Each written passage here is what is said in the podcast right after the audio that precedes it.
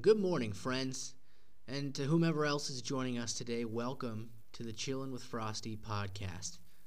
I'm your host, Nate Frosty, and today I'm excited to start the first episode of a new series called Defrost. So grab something good to drink, settle in somewhere comfy, because we're going to get some time to chill.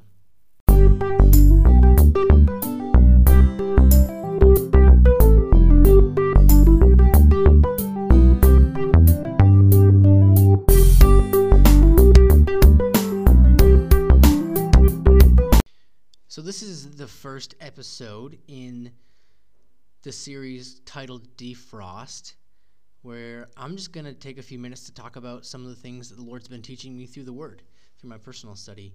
Uh, again, props goes to Brett Plyler for the idea for the name. Uh, I'm absolutely in love with it. I think it was a great call.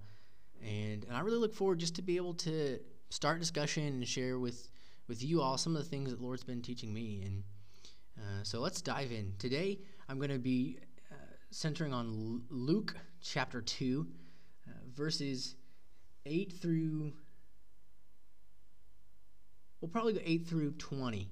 And um, again, I've been reading, uh, I came up to this passage through my uh, read through the Bible in a year plan. And it's a, it's a passage we're all probably decently familiar with. And so I'll go ahead and read it real quick uh, in Luke, again, Luke chapter 2, verse 8 says, And there were shepherds living out in the fields nearby, keeping watch over their flocks at night. An angel of the Lord appeared to them, and the glory of the Lord shone around them, and they were terrified. But the angel said to them, Do not be afraid. I bring you good news that will bring great that will cause great joy for all the people. Today, in the town of David, a Savior has been born to you. He is the Messiah, the Lord. This will be a sign unto you. You will find a baby wrapped in cloths and lying in a manger. Suddenly, a great company of the heavenly host appeared with the angel, praising God and saying, Glory to God in the highest, and on earth peace to those on whom his favor rests. When the angels had left them and gone into heaven, the shepherds said to one another, Let's go to Bethlehem and see this thing that has happened which the Lord has told us about.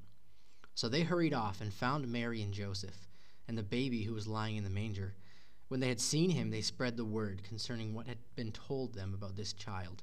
And all who heard it were amazed at what the shepherds said to them.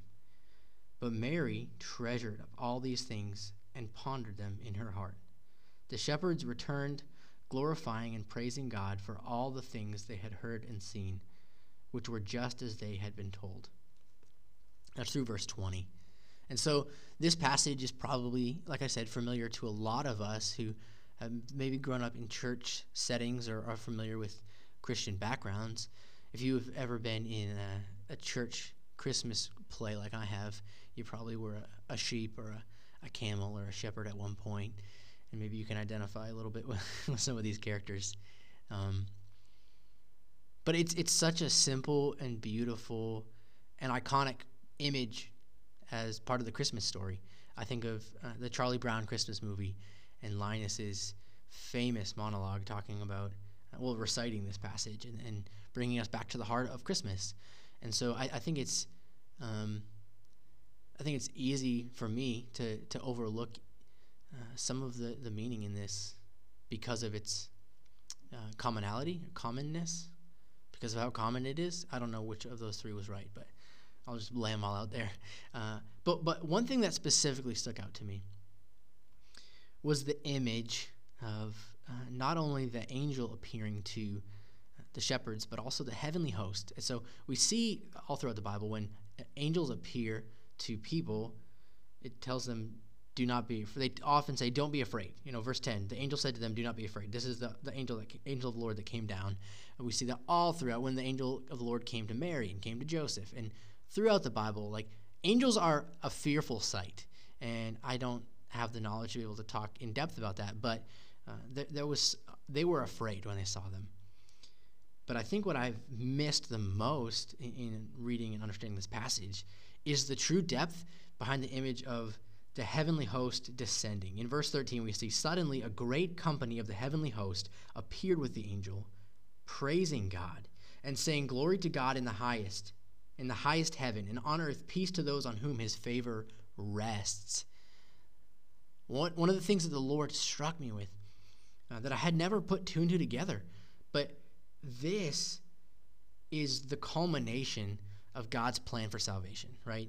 Is, is Jesus, the sacrificial lamb, coming down in incarnated flesh uh, to live the perfect life, who will ultimately pay the full price for the sins of God's kingdom, of God's children.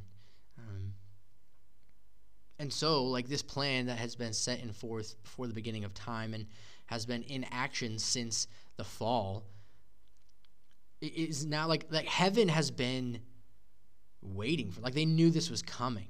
And so when when Jesus comes down to earth, when he's born in human flesh, like it breaks open the heavens.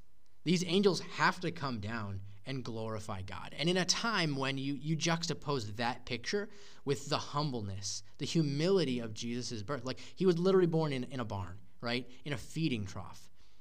And Mary, like they couldn't find a place for an inn. We don't even know if, if it, there was anyone else to help with the birth besides Joseph.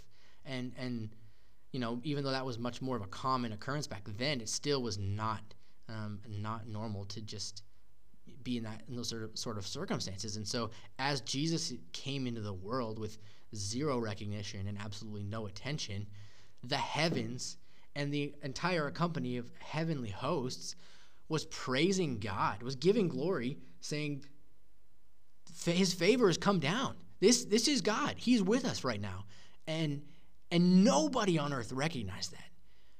But that, that was part of that. I mean, that was the plan, right? You see Philippians two, like Jesus humbled himself and submitted fully to the plan of the Lord.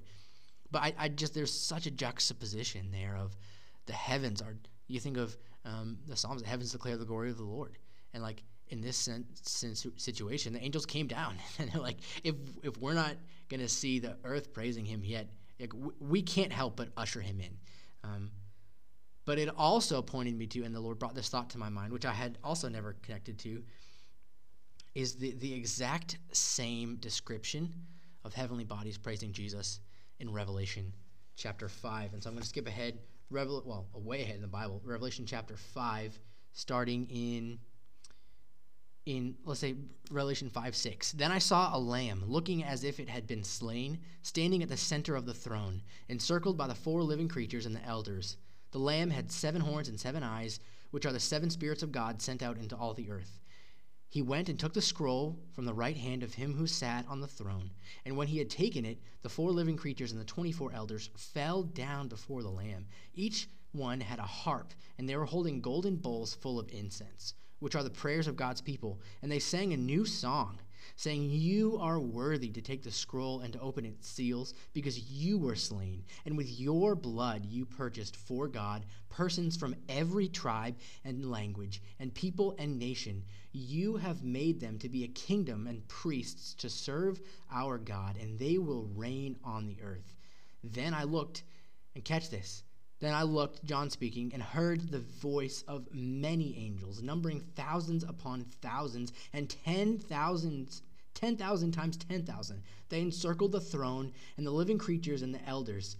In a loud voice, they were saying, Worthy is the Lamb who was slain to receive power and wealth and wisdom and strength and honor and glory and praise. Then I heard every creature in heaven and on earth and under the earth and on the sea and all that is in them, saying, to him who sits on the throne and to the Lamb be praise and honor and glory forever and ever.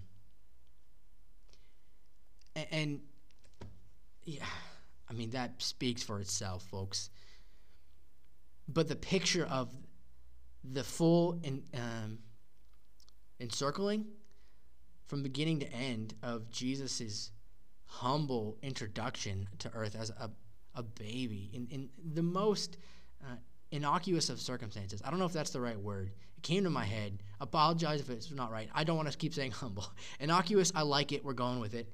Um, but again, it, he was not. Uh, I, I, remember uh, if you guys listened to student led renewal from NGU, Ethan Pettigrew's message was phenomenal. But he talked about Jesus did not come uh, with anything that we should look upon him from Isaiah. I, I don't remember the chapter, but like he wasn't attractive in his humanity. It was who he was that was attractive, what what he did for us. But but he came so humbly, nobody recognized him, but he was ushered in by the host of heaven.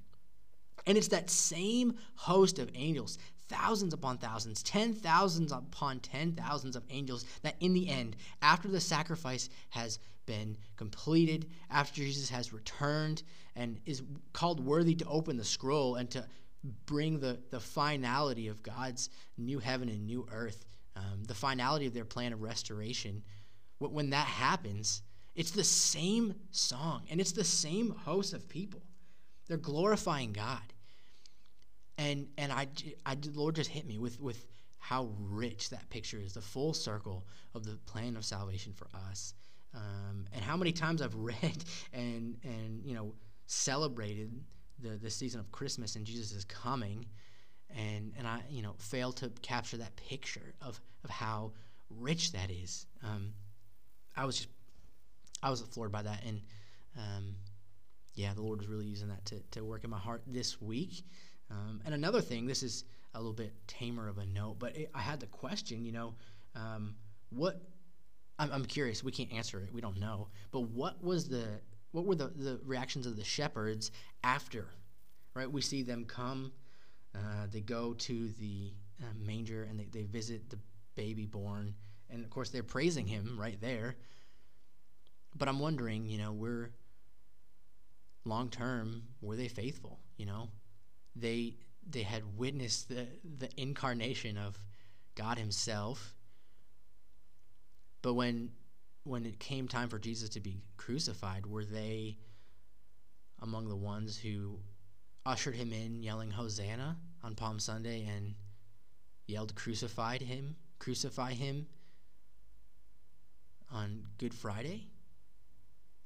Or, or were they among the faithful who um, were waiting for Jesus to, to raise from the dead like he said he would? Or did they even forget? Like, I, I think that is crazy for us to think about that if we saw a host of angels appear in the sky glorifying God and leading us to this baby that was born, I think that'd be a hard thing to forget. But at the same time, how many how many instances do we see in the New Testament of people just missing it completely? And you know, were they the people that witnessed an a full experience of God's glory shown among us and weren't changed by it. I, I don't know. Like that, those are all speculative. Obviously, we don't know the answer, um, but I thought it was it was um, something to think on, and uh, and yeah, I, I, think that people's response to Jesus throughout the Gospels is always um, both like depressing, but also um, sobering and um, and it's real. It's real, and we see that in how we live. So, anyways, I could elaborate on that a lot, but I, that that thought popped in my head, and I thought that was curious because we don't know. We don't we don't hear about these shepherds again, but the fact that they had the privilege of witnessing that uh, is pretty special. And so, uh, yeah, that was that was something that popped out to me recently um, from Luke chapter two. Uh, this was the first episode in the Defrost series. I love being able to share this with you guys, and I look forward to be able to share some more thoughts as uh, time goes on. Until next time, keep chilling, folks.